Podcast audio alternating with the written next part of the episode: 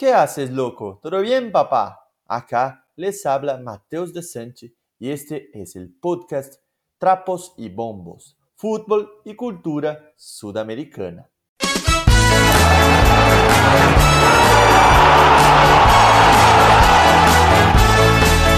Vamos, vamos, Argentina, vamos, vamos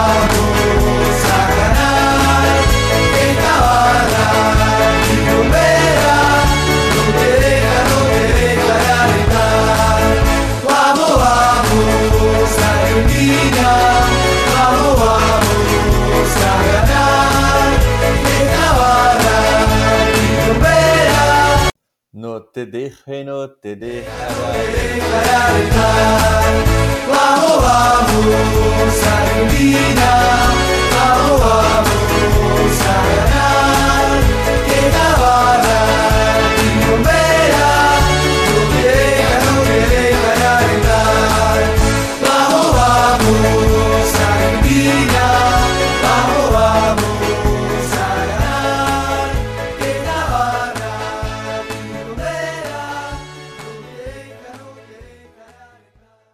Pois é, com direito até uma palhinha do apresentador aí, presenteei vocês com minha bela voz. Só que não, a gente ouviu um pouco de Vamos, vamos, Argentina.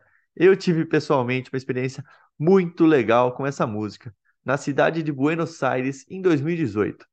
Buenos Aires recebeu os Jogos Olímpicos da Juventude e eu tive a oportunidade de estar lá e viver momentos incríveis. Fui em vários jogos, vários esportes diferentes, enfim. Em uma tarde chuvosa, fazia muito frio, algo como 12, 11 graus em Buenos Aires, teve um jogo de vôlei de praia feminino entre a seleção da Argentina e a dos Estados Unidos. E o time dos Estados Unidos era claramente bem superior ao time da Argentina.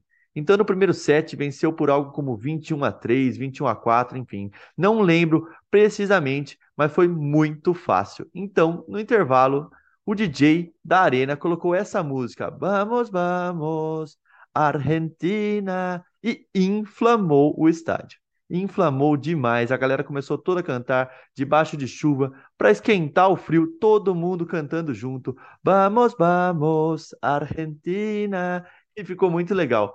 Vocês acreditam que no segundo set, essas meninas da Argentina deram um trabalho imenso para a seleção norte-americana? Acabaram perdendo 2 a 0 e perderam o jogo, mas acredito que foi por 21 a 18, chegaram a ficar na frente do placar, enfim, a torcida empurrou realmente as meninas, mesmo com o resultado não vindo, saíram aplaudidas demais do ginásio.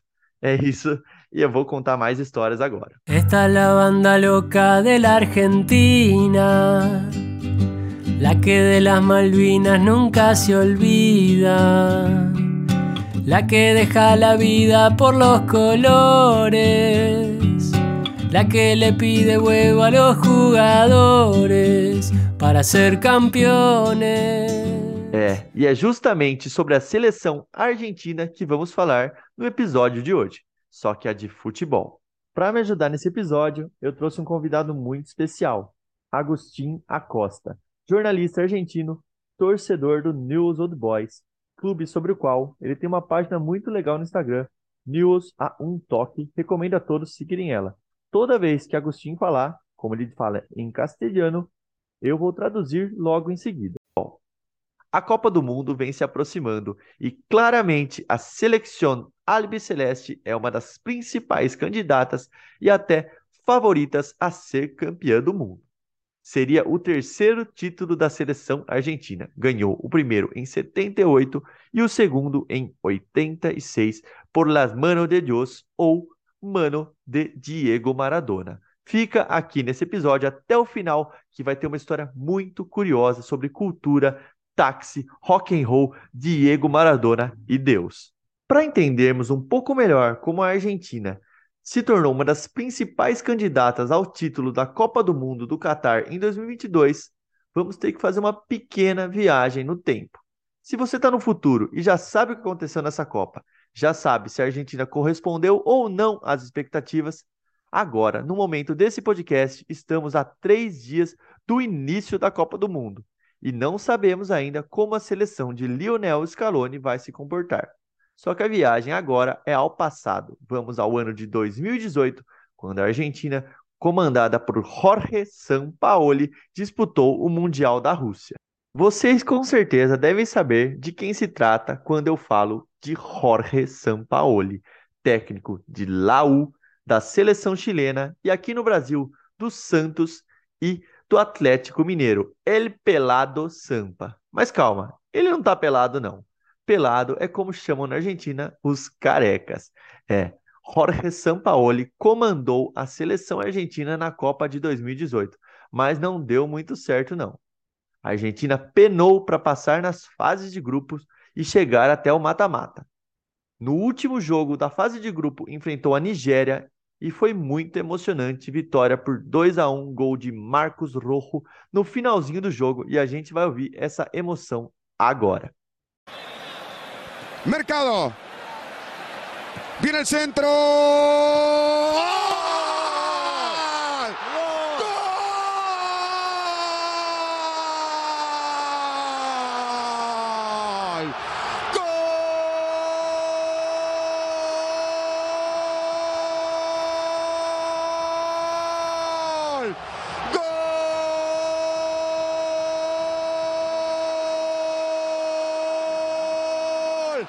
Argentino, argentino, argentino, argentino, argentino.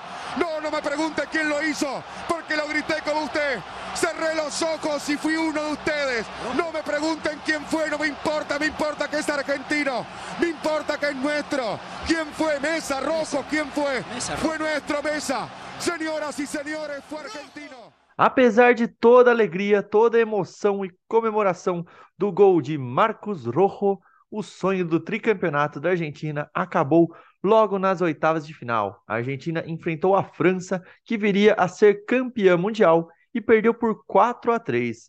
A Argentina ainda saiu ganhando, mas teve show de Kylian Mbappé classificando a França e eliminando a seleção argentina da Copa do Mundo de 2018. Agora, é importante a gente salientar a relação conturbadíssima que Jorge Sampaoli tinha com os atletas e com outros integrantes da comissão técnica na Copa de 2018. Chegou até a rolar um golpe de Estado dentro da seleção argentina. Jogadores líderes experientes do elenco, como Javier Mascherano e Lionel Messi, chegaram a fazer uma reunião com Sampaoli, dizendo que agora ele não comandava mais a equipe e que eram os próprios atletas que iriam escolher quem ia jogar, qual seria a formação, enfim. Além disso, Sampaoli também teve uma relação conturbada demais com seu auxiliar, Sebastian Becacchese. Agora, tinha um integrante da comissão de Sampaoli que sim, se dava bem, se relacionava bem, conseguia ter uma conversa com os jogadores. Se vocês adivinharem de quem eu estou falando, eu pago um choripan e hago um mate para ustedes. Se você pensou em Lionel Scaloni, sim, você está certo. O atual treinador da seleção argentina era membro da comissão de Sampaoli e tinha uma relação cordial com o elenco. Agora, como que Lionel Scaloni, membro da comissão de Sampaoli naquela época, se tornou técnico da Argentina? É outra viagem no tempo que a gente vai começar agora para explicar tudo para vocês. Lionel Scaloni, nascido em 1978, foi jogador profissional de futebol. Ele surgiu no Newell's Old Boys time da cidade de Rosário, na Argentina, no ano de 1995. No mesmo ano, Lionel Scaloni foi campeão mundial sub-20 em cima do Brasil. Ele viria a ser bicampeão mundial sub-20 no ano de 1997. Mas o verdadeiro destaque dentro de campo para Lionel Scaloni foi na Espanha, jogando pelo Deportivo La Coruña, onde ele foi campeão espanhol, campeão da Copa do Rei e bicampeão da Supercopa da Espanha. E Scaloni vai entrar agora na Copa de 2022 para um seleto grupo de pessoas que tiveram a possibilidade, a oportunidade de disputar a Copa do Mundo como jogador e também como treinador. Isso porque Scaloni foi convocado para a Copa de 2006 defender a Argentina, seleção de José Peckerman. Ele jogou junto com Messi, com Riquelme, Sorin, enfim. Ele jogou apenas uma partida nas oitavas contra o México, na qual a Argentina ganhou de 2 a 1. Bom, esse é o resumo da carreira de Lionel Scaloni como jogador de futebol. Mas o que queremos falar hoje é de sua carreira como técnico. E como ela começou? Foi na Espanha onde ele mais se destacou como jogador, porém pelo Mallorca. Isso mesmo. Lionel Scaloni se tornou treinador das categorias de base do Mallorca. Porém, ele já tinha uma relação com Jorge Sampaoli e estava esperando um convite do Pelado Sampa para trabalhar junto com ele. Sampaoli então foi contratado pelo Sevilla e a primeira coisa que fez foi levar Scaloni junto. Então, quando o Sampaoli chegou ao Sevilla, Scaloni foi junto para fazer parte de sua comissão técnica. Sampaoli não chegou a ficar muito tempo no comando do Sevilha, não.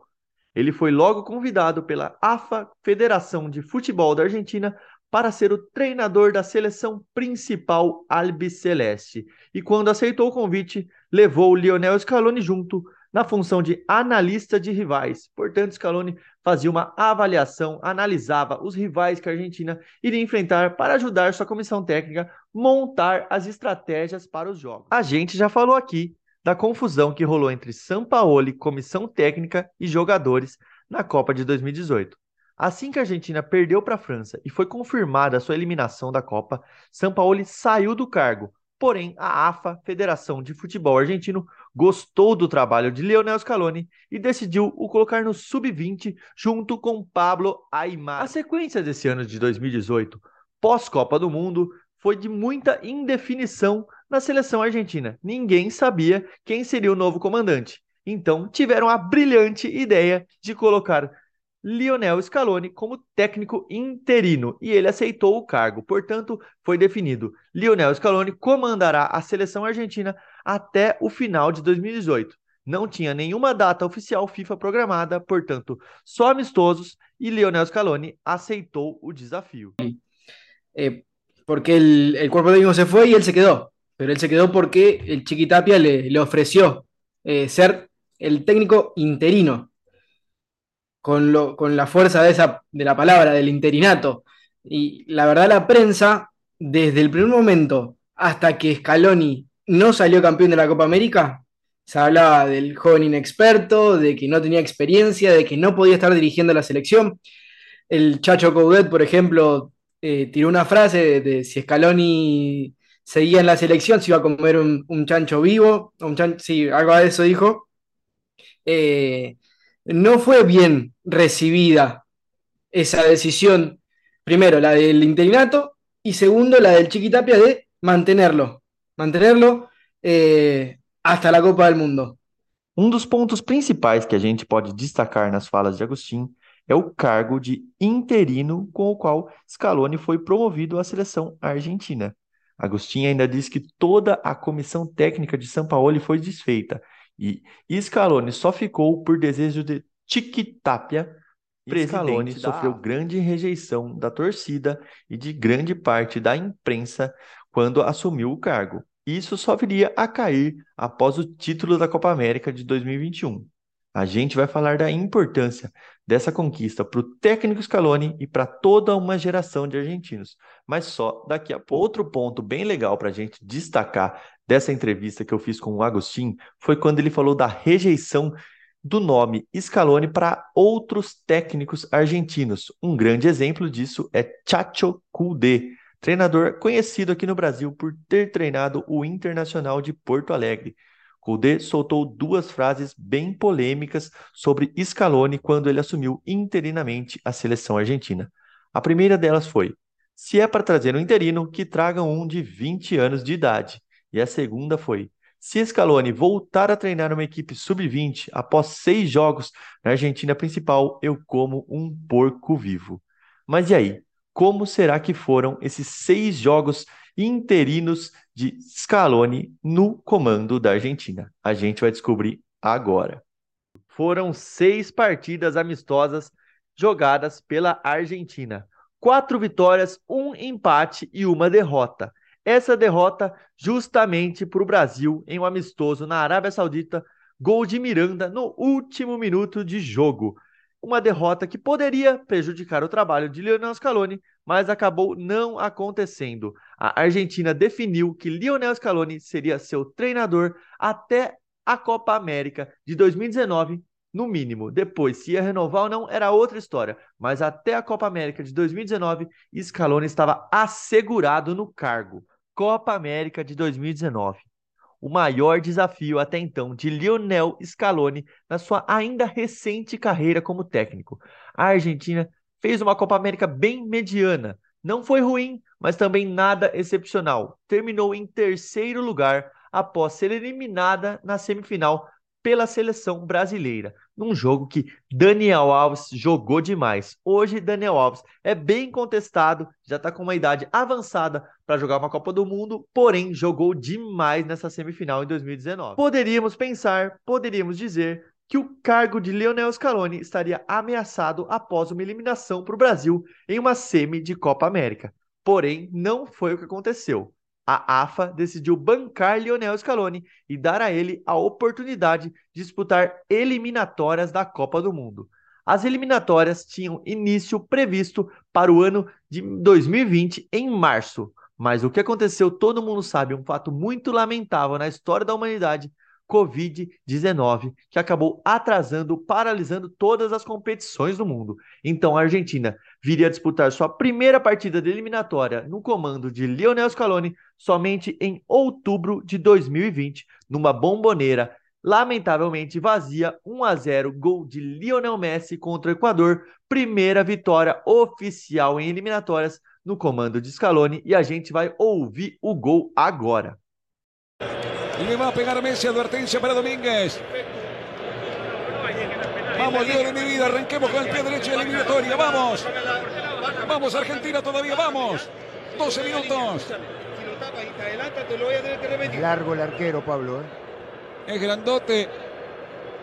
Ira Messi. Metro 98 para Domínguez. La chance para el Rey. Ira Leo, ira Messi. Y vamos Argentina. Arranquemos. Va Messi. ¡Gol!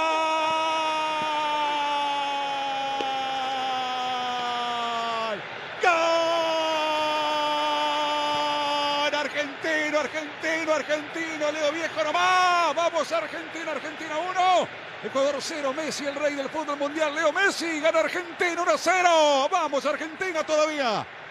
Qué lindo festejar el primer gol en eliminatoria, sea a la izquierda del arquero que lleva ocho meses sin partidos oficiales. Sí, pero le pegó muy bien, ¿eh? mirá, te, te anticipé, Pablo, es largo el arquero, ¿eh? si no iba ahí justo contra el palo y con esa velocidad que alcanza a tocarla, realmente hubiera sido otro el destino de la pelota. Importante para ganar confianza e importante porque a Ecuador ya no le sirve refugiarse atrás, ya no le sirve quedarse en su campo, va a tener que salir a buscar y van a aparecer ahí los espacios para Argentina. Gol número 71 para Lionel Messi en 139 partidos con la Pois é, nesse jogo, numa bomboneira vazia, Argentina 1, Equador 0, gol de Lionel Messi, começava a história da escaloneta. Desde então, foram 17 partidas de eliminatória, com 11 vitórias, 6 empates, campanha invicta e classificação à Copa do Mundo em segundo colocado, apenas atrás do Brasil. Só que nesse meio tempo, entre Copa América de 2019, eliminatórias e Copa do Mundo de 2022, teve outra Copa América, essa disputada no Brasil, competição que viria para mudar para sempre a história de Lionel Messi e de Scaloni e da seleção argentina.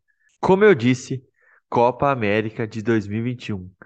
A Argentina vinha numa fila tremenda, não ganhava uma competição oficial desde 1993 e várias finais perdidas. Duas Copas Américas perdidas para o Chile, Copa do Mundo perdida para a Alemanha dentro do Brasil, Copa América de 2004 com gol de Adriano Imperador no finalzinho para empatar o jogo e o Brasil saiu campeão, ou seja, uma geração inteira de argentinos traumatizada por não ter um título. Lionel Messi extremamente cobrado, apesar de ser um ET, um craque absurdo, por nunca ter ganhado um título oficial com a seleção de seu país. O que mudou em 2021 ao comando de Lionel Scaloni. A Argentina já vinha fazendo um trabalho muito legal nas eliminatórias, mas foi na Copa América de 2021 que essa equipe revelou seu verdadeiro potencial para o mundo. Um meio-campo formado por Rodri De Paul, Leandro Paredes e Giovanni Lo Celso se mostrou muito forte tecnicamente, taticamente e fisicamente, junto com um ataque de muita qualidade formado pelos craques Lionel Messi, Ángel Di Maria e Lautaro Martinez. Foi nas quartas de final dessa competição que surgiu o apelido que embala a seleção da Argentina até hoje, La Escaloneta, uma brincadeira usando o sobrenome do técnico da seleção argentina. Foi após uma vitória contra o Equador por 3 a 0, uma atuação de gala da Argentina que mostrou que essa seleção não estava para brincadeira e que poderia alçar voos maiores.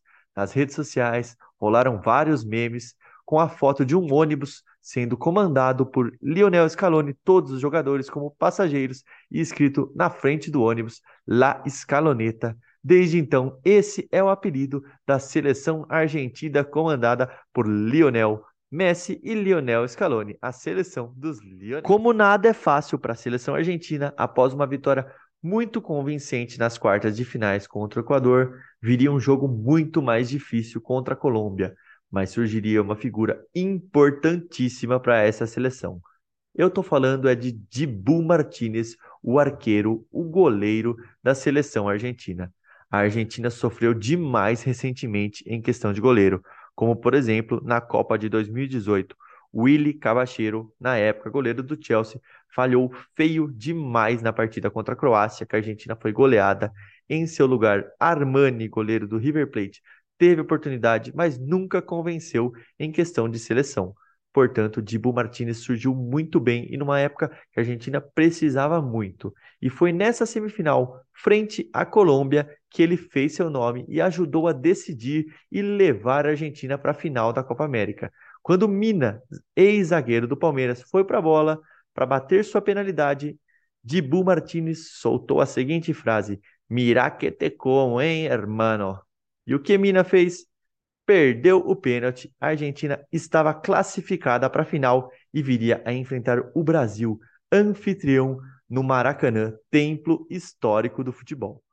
Brasil e Argentina em 2021, final da Copa América. Um jogo que viria para mudar para sempre uma geração inteira de torcedores e jogadores argentinos. Lionel Messi nunca tinha sido campeão pela seleção argentina e grandes outros jogadores que não tiveram essa possibilidade. Também uma geração de ouro da Argentina que não tinha sido campeão nunca. Logo no início do jogo, Di Maria teve uma oportunidade após um lançamento perfeito de Depou, falha do lateral esquerdo brasileiro Renan Lodge e Angelito guardou dele, abriu o placar para a Argentina em pleno Maracanã. A gente vai curtir agora uma narração muito emocionada de um narrador argentino, citando coisas como Deixa eu viver esse sonho e citando até o Maracanaço, que quem lembra sabe que em 1950 o Brasil perdeu uma final de Copa do Mundo para o Uruguai.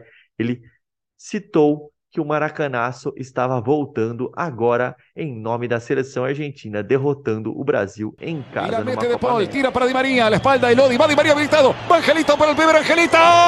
¡Gol!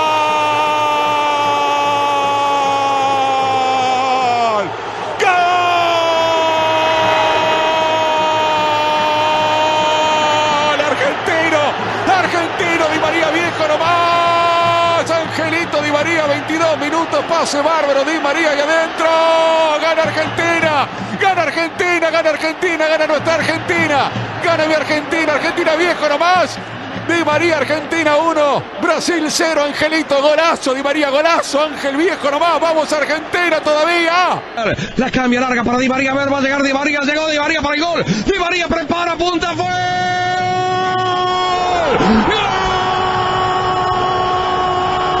¡Gol! ¡Gol! ¡Gol!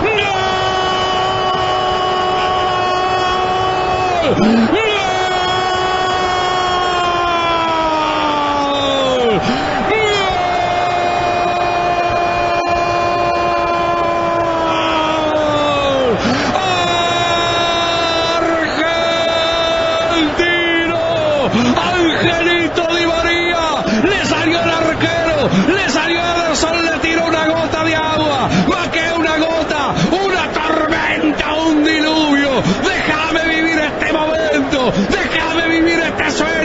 Déjame vivir este instante del después. ¿Qué importa del después si el presente es ahora? Ganamos porque tenemos un ángel. Ganamos porque tenemos un ángel. Angelito, Angelito Di está poniendo Argentina arriba. Argentina 1, Brasil 0. Argentina 1, Brasil 0. Vamos a buscar el maracanazo. Vamos a buscar el maracanazo. Y empieza Di a hacernos soñar a todos. E foi com esse gol que Angelito Di Maria deu o título para a seleção argentina em cima do Brasil em pleno Maracanã. Era tudo que os jogadores e Scaloni precisavam para aumentar ainda mais a confiança desse grupo e se preparar o melhor possível para a Copa de 2022. A êxtase foi tanta que a torcida argentina lançou uma música muito legal, citando as finais que perderam, citando Malvinas, Diego Maradona e seus pais, Lionel Messi, e eu vou colocar a música aqui agora para vocês ouvirem também.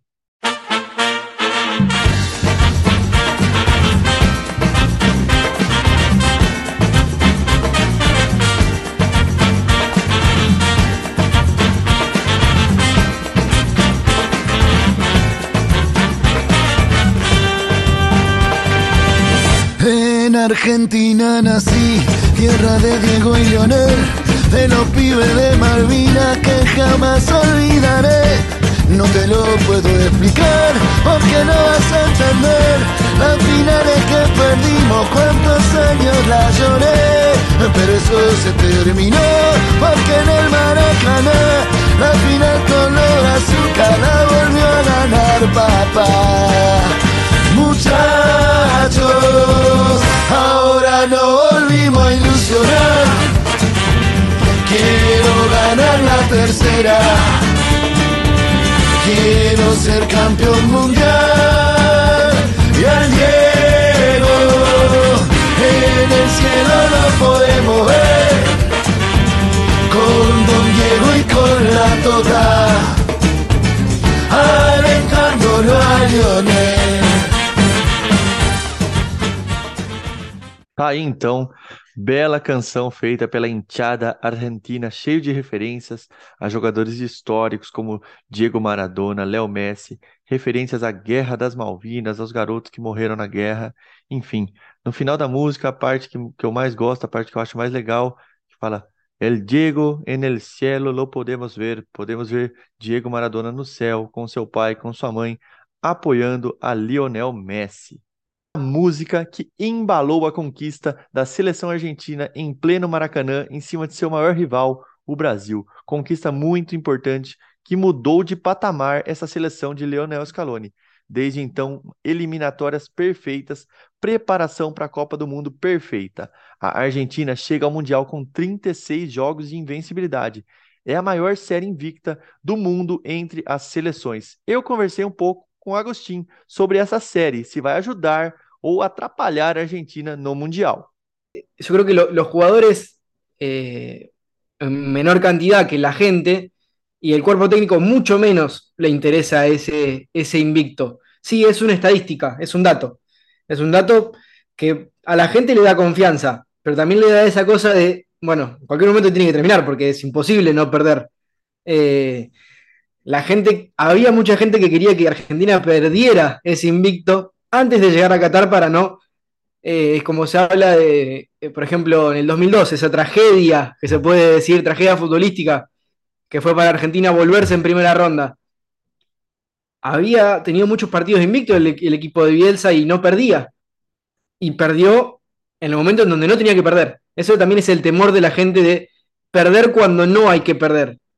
O sea, un amistoso, bueno, pero puede ayudar anímicamente, pero también puede ser perjudicial. Yo creo que Argentina viene jugando bien eh, y es, o sea, somos todos de, Sudamérica, es totalmente difícil mantener un invicto cuando se juegan con selecciones que, sacando, ponerle Bolivia, Venezuela, son de primer nivel todas, sin desmerecer a ninguno. Bolivia tiene sus, sus peligrosidades eh, y Venezuela también, porque se cierran muy bien atrás.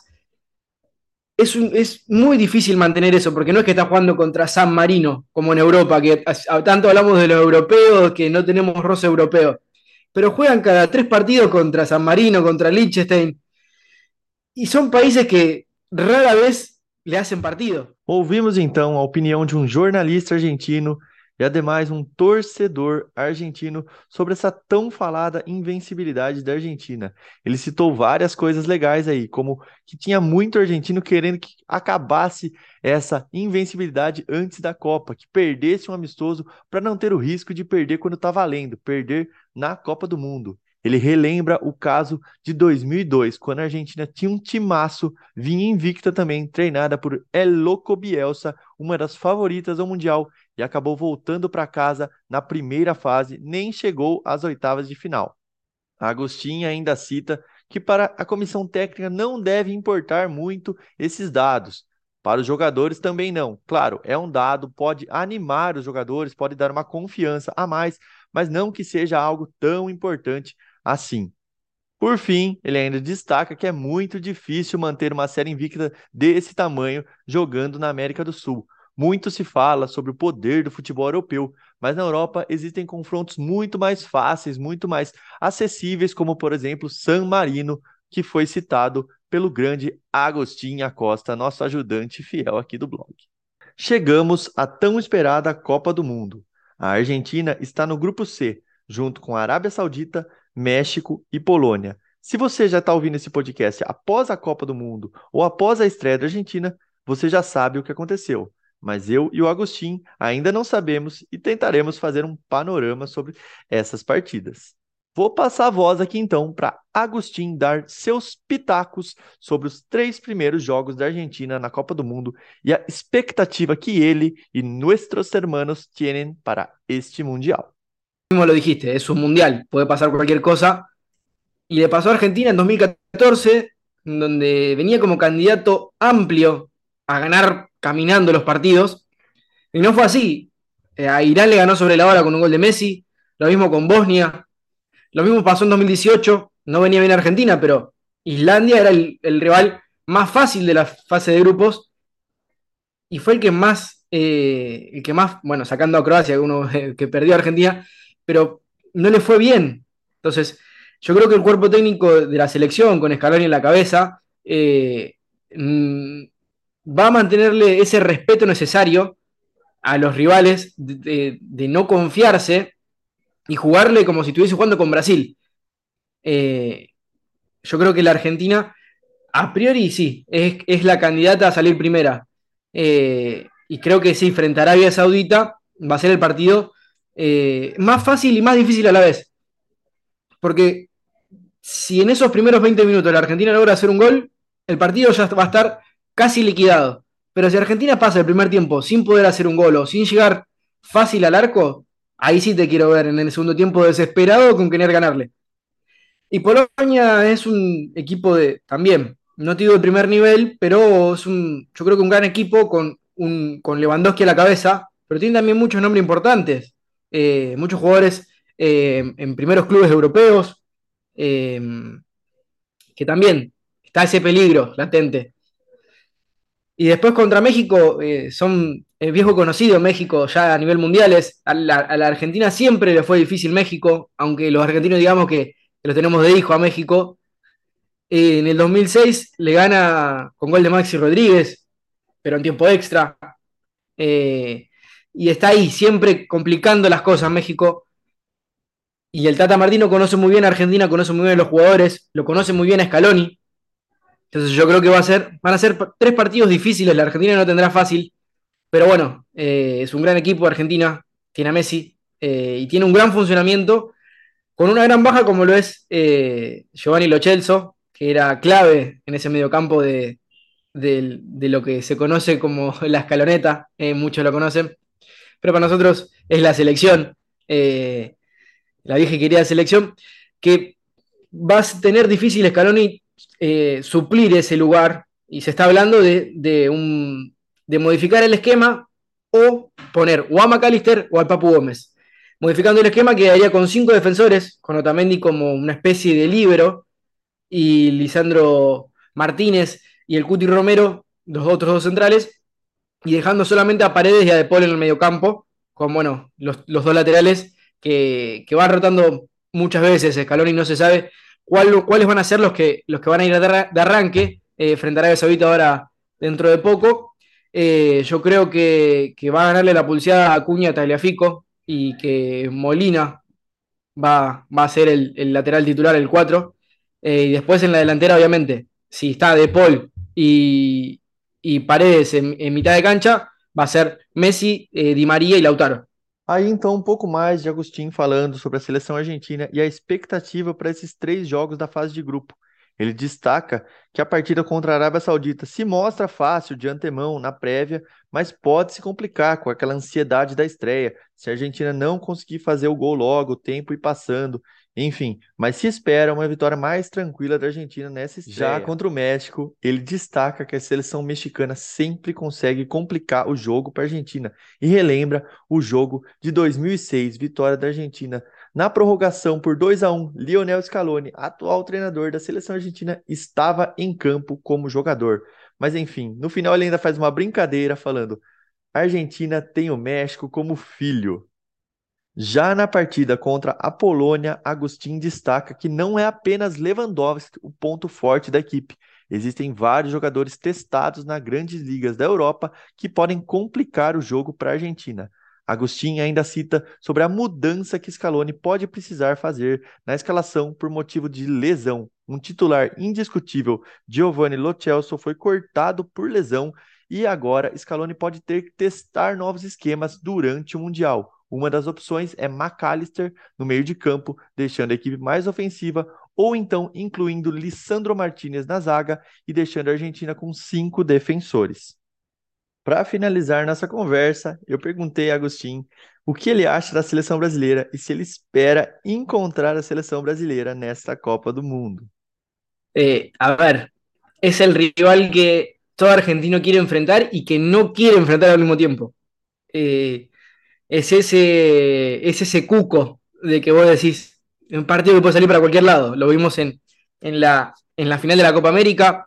Fue un partido dificilísimo, muy trabado, en que Argentina golpeó primero y sirvió para, para salir campeón. Eh, son un gran equipo, está plagado de nombres de, de, de calidad, con también Neymar liderándolos, pero también tenés a Marquinhos, tenés eh, a Paquetá que está teniendo un muy buen momento, eh, a grandísimos jugadores, grandísimos arqueros, que Allison le hizo la vida imposible a, a Messi en los últimos partidos, eh, le fue difícil hacerle un gol.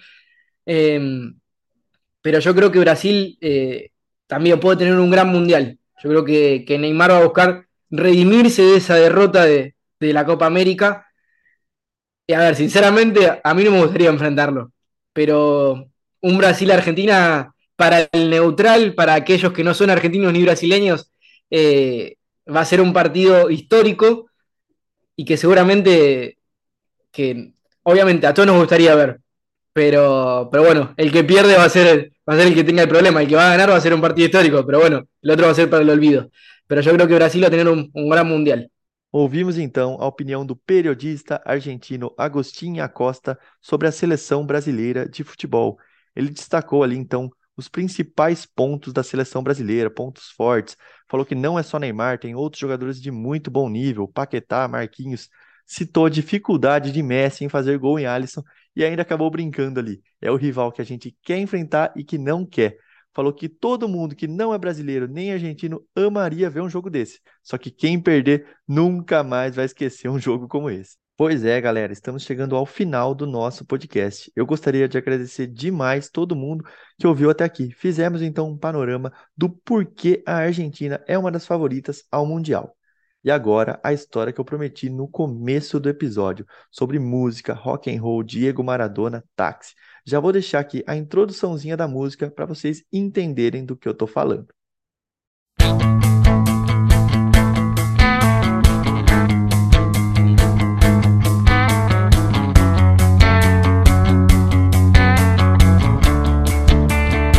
Ouvimos aí então o comecinho de Que es Dios? O que é Deus?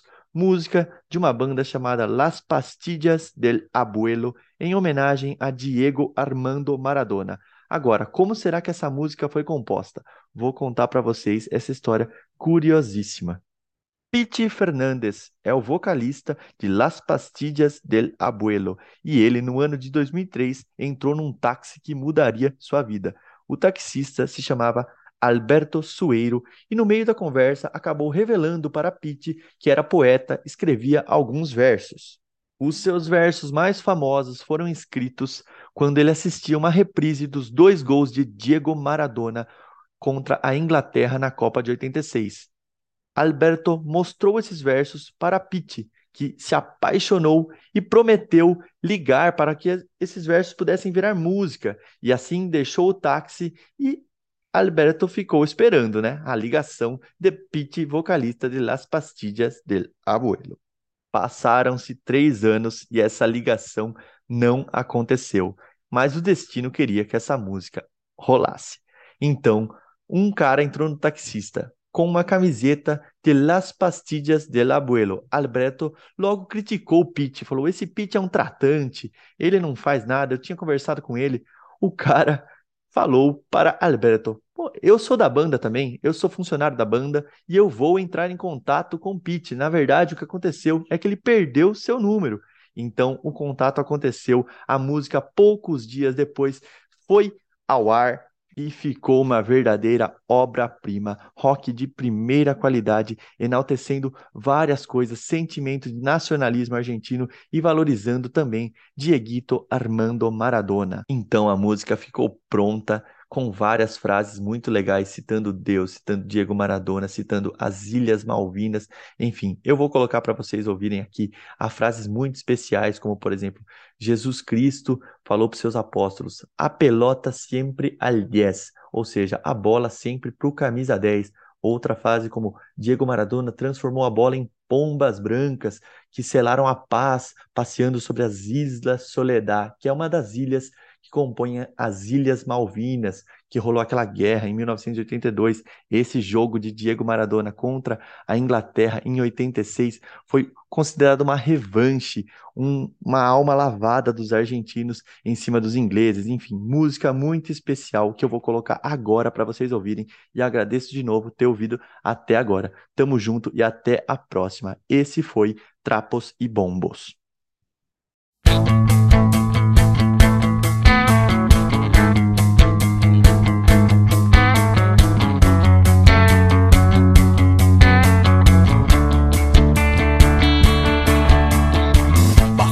Mano del cielo y acariciando su pelo, rulo y señal de la cruz.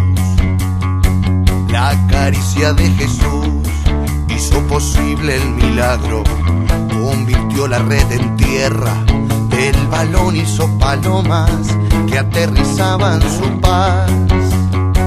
En la isla soledad, una absurda guerra, Judas no juega esta tarde lo expulsaron por traidor. Y once apóstoles de Cristo con sus oídos al cielo, consultándole al Señor. Y Jesús dijo, me voy. De tácticas ya no hablo, pero un consejo les doy. La pelota siempre al 10, que otro milagro.